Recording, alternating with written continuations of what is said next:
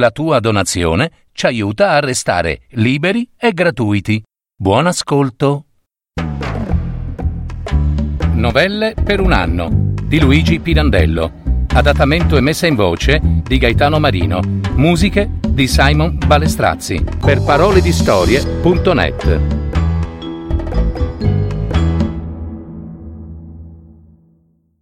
Padron Dio. Tanti anni fa, a un pittore non si sa donde venuto, egli, che viveva da selvaggio, su per le spalle dei monti, guardiano di mandrie, si era prestato a far da modello per una pala d'altare, di cui quegli preparava i cartoni e altri studi preliminari. Che parte fosse destinato a rappresentare, in qual quadro sacro, non si era neppure curato di sapere, si era lasciato vestire di strana foggia e atteggiar d'un gesto violento, con una verga in mano. Ma, poco dopo, consacrata la chiesa nuova, e accorso egli con tutto il popolo alla prima funzione, vedendosi nella pala effigiato in uno dei giudici che colpivano Gesù legato alla colonna, s'era messo a gridare furibondo e a piangere e a strapparsi i capelli, pestando i piedi per terra. Levatemi di lì! Son cristiano! Levatemi! Tratto, fuori, fra la confusione generale, risa di quelli che lo avevano ravvisato nella pala e domande e supposizioni disparate degli altri che non se n'erano accorti, non si era calmato e non aveva smesso la minaccia di uccidere quel pittore insolente finché dal vecchio mansionario della nuova chiesa non aveva ottenuto la promessa d'un ritocco alla immagine di quel giudeo, per modo che ogni somiglianza con lui fosse cancellata. Non pertanto il nomignolo di Giudè gli era rimasto. E ora, dopo tanti anni, chiamavasi Giudè lui stesso. Ma così il volto come la persona avevano perduto quell'espressione di dura fierezza, per cui il pittore lo aveva scelto a rappresentare nella pala quella parte odiosa. Era vecchio, oramai, il Giudè, e non più buono neppure da condurre al pascolo le mandrie. Viveva di elemosina, senza mai chiederla, o meglio, chiedendola in un modo suo particolare. Spinto dalla fame, dopo aver vagato come un cane randagio per le pianure deserte, si appressava a una villa e al primo contadino in cui si imbattesse diceva Di al tuo padrone che c'è l'esatore. Tutti adesso intendevano e sorridevano ma la prima volta che il Giudè usò questa frase per la sua questua, dové spiegarla e la spiegò così. Che noi tutti, sulla terra, siamo inquilini del Signore, il quale sarebbe per ciascuno allo stesso modo buon padrone di casa. Se molti uomini non si fossero fatta della terra casa propria, senza voler intendere né riconoscere che essa dovrebbe invece essere casa comune. Debbono però questi tali ricordarsi che il Signore è pur padrone di un'altra casa, di là, e il Giudea aveva additato il cielo, della quale vuol che ciascuno paghi anticipata qui la pigione. I poveri la pagano coi patimenti quotidiani del freddo e della fame.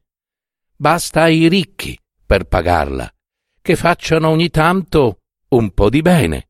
Ecco dunque perché egli era pei ricchi l'esattore.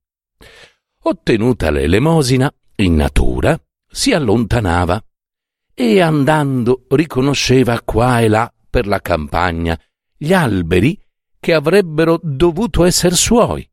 Beh, suoi perché quell'ulivo, quel ciliegio, quel nespolo, quel melograno erano nati per lui, che tanti anni addietro, passando, aveva scavato e buttato il seme alla terra.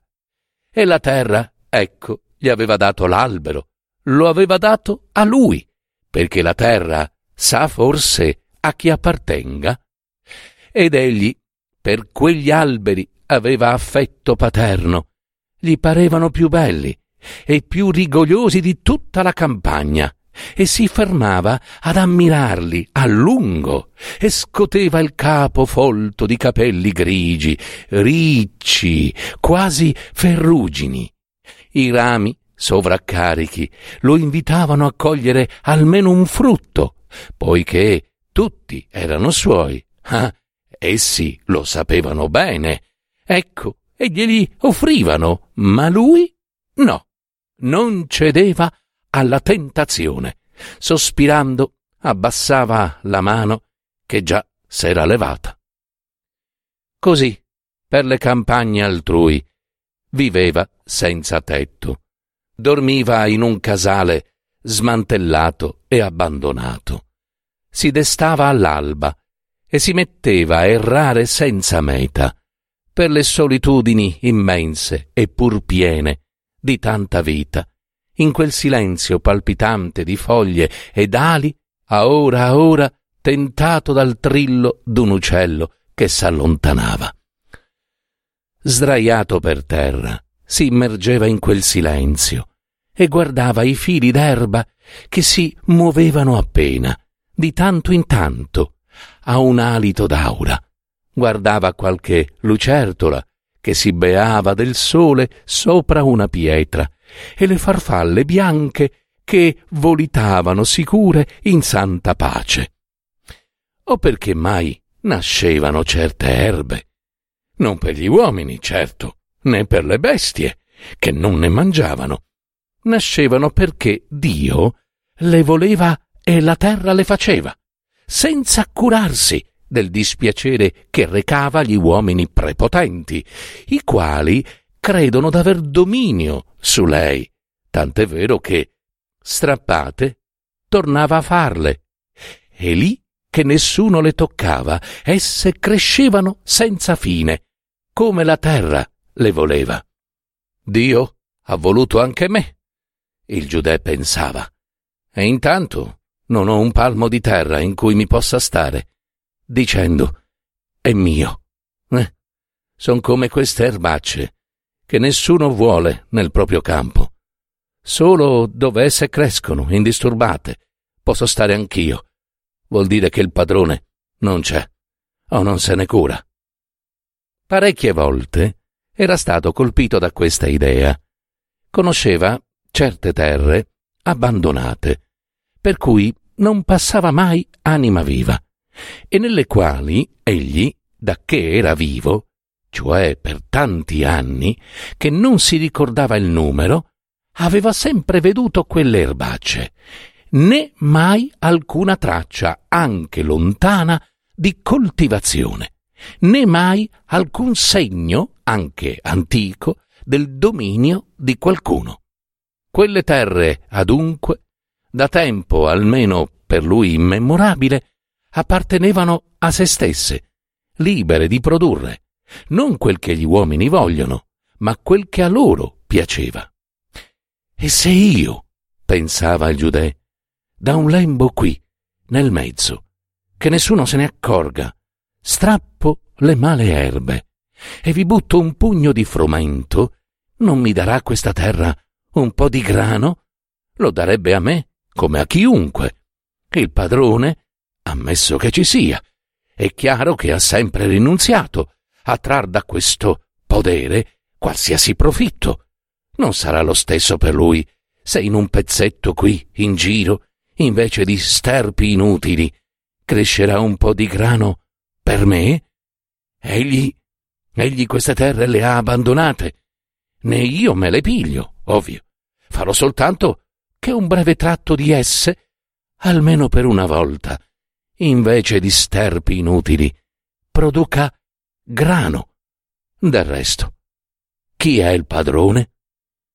Vinto da questa idea, il Giudè, nelle sue questue, si mise da allora in poi a chiedere, oltre al tozzo di pane consueto, una manatella di frumento.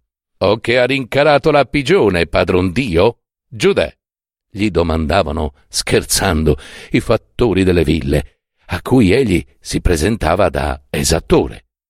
Il Giudè, sorridendo umilmente, si stringeva nelle spalle. e se volete, se volete, ecco. E intanto che raccoglieva così da seminare, apparecchiava lì, nella solitudine, il terreno. Oh, alla meglio, sprovvisto come era degli arnesi necessari. Aveva soltanto un logoro marrello, tolto in prestito, col quale, zappettando, cavò prima via le erbacce maligne, poi scavò quanto più a fondo gli permise la forza delle povere braccia, sfibrate dagli stenti e dalla vecchiaia. E questo al terreno doveva bastare. Non al suo desiderio, però, che gli faceva seguire con gli occhi, invidiando l'opera degli aratri negli altri campi e i seminatori che gittavano il grano fiduciosi nel lavoro coscienziosamente fornito. Ah, egli non aveva nemmeno potuto incalcinare i semi, perché non involpassero. Li aveva così, quasi all'avventura, consegnati alle zolle appena appena rimosse. Vennero le prime acque, e il Giudee, udendo dal suo covo notturno scrosciar la pioggia, pensò che anche su quel suo lembo di terra, in quel momento, pioveva. Poi, con un gaudio che lo fece lagrimare, vide il grano sbullettare e poi dalla terra umida spuntare timide timide le prime pipite. Ah, ecco, ecco, la terra gli dava il grano. Era suo. Poi guardò il cielo donde l'acqua benefica era caduta anche per lui, anche per quel suo primo tesoro, ma la vista del cielo lo sconsolò. Avrebbe voluto vederlo così basso da chiudere e nascondere quel piccolo lembo coltivato, perché nessuno lo scoprisse lì, tra quelle erbacce intorno.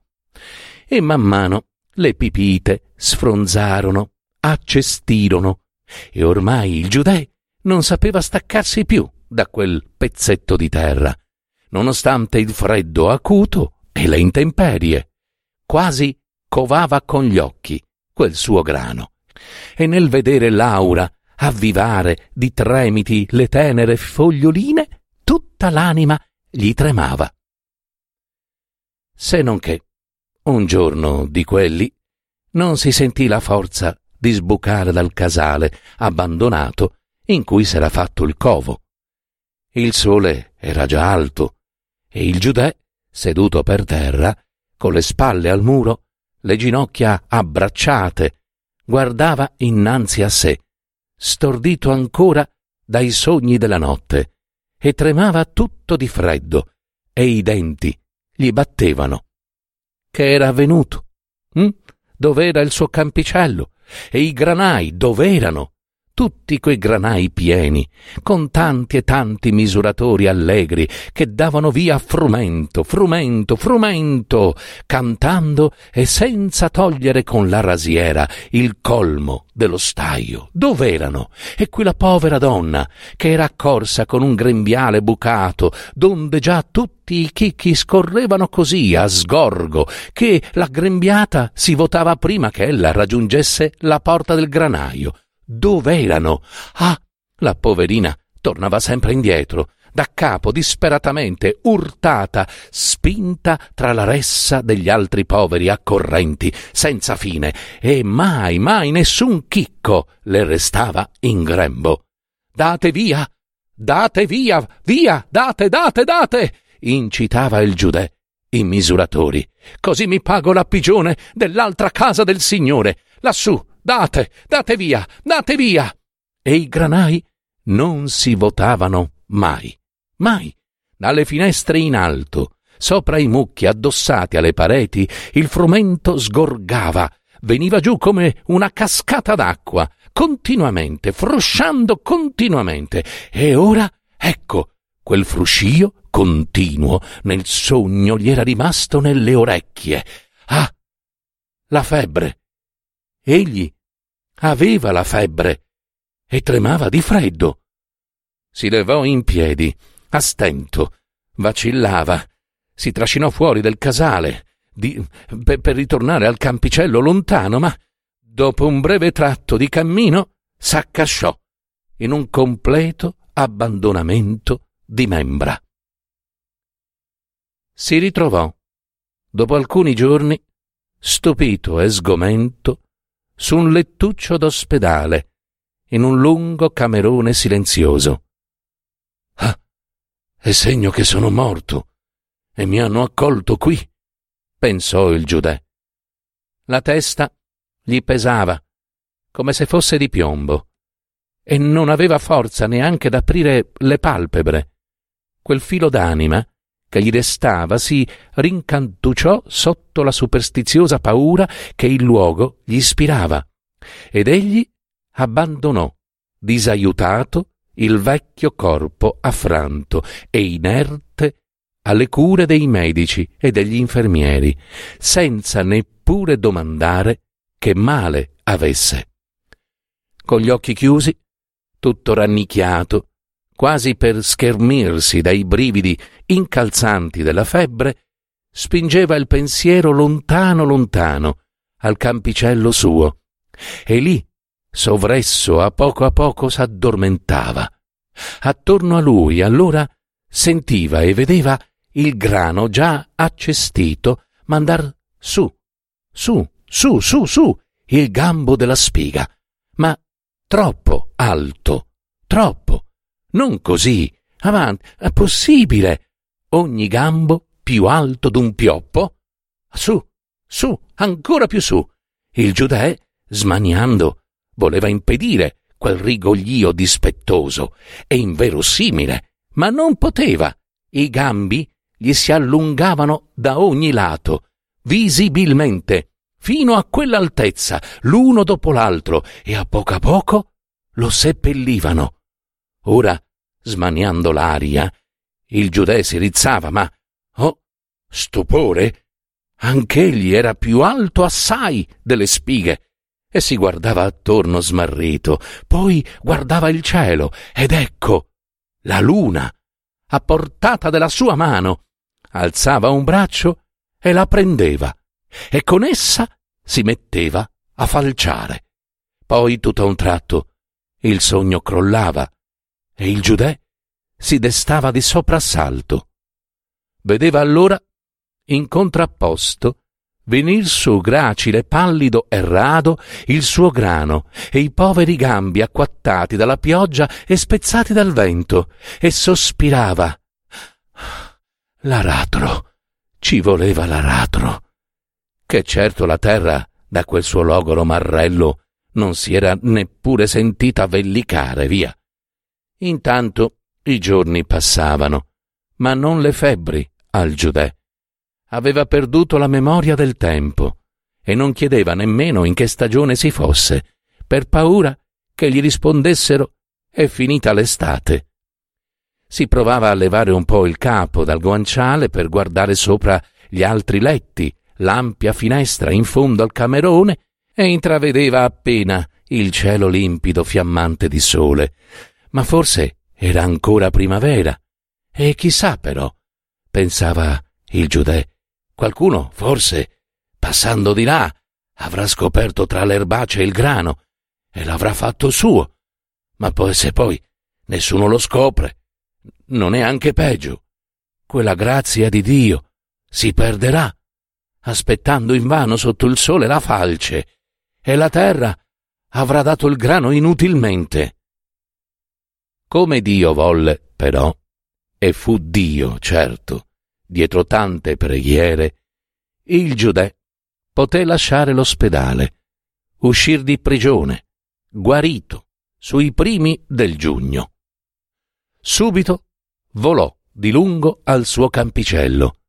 Scorse da lontano il biondeggiare del grano, ma a un tratto sentì mancarsi le gambe, cascarsi le braccia. Tutto intorno alla messe, quasi miracolosa, tanto era alta e folta, correva una siepe. A un canto sorgeva un pagliaio e un cane, udendo tra le erbacce oltre la siepe fruscio di passi, si mise a latrare.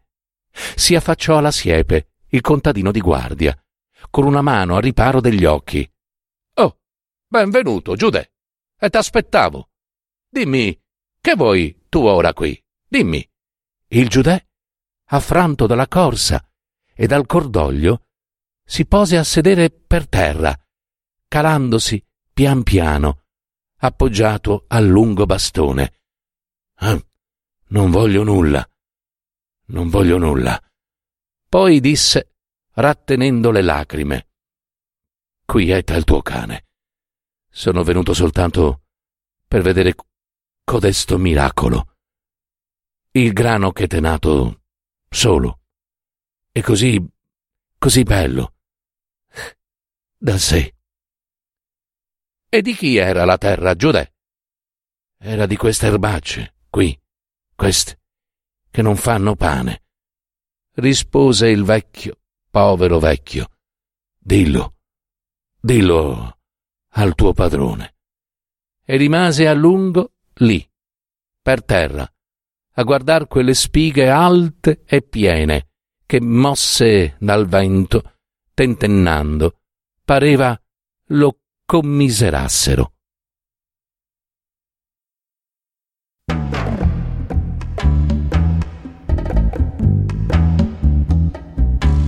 Avete ascoltato? Novelle per un anno di Luigi Pirandello. Adattamento e messa in voce di Gaetano Marino. Musiche di Simon Balestrazzi. www.paroledistorie.net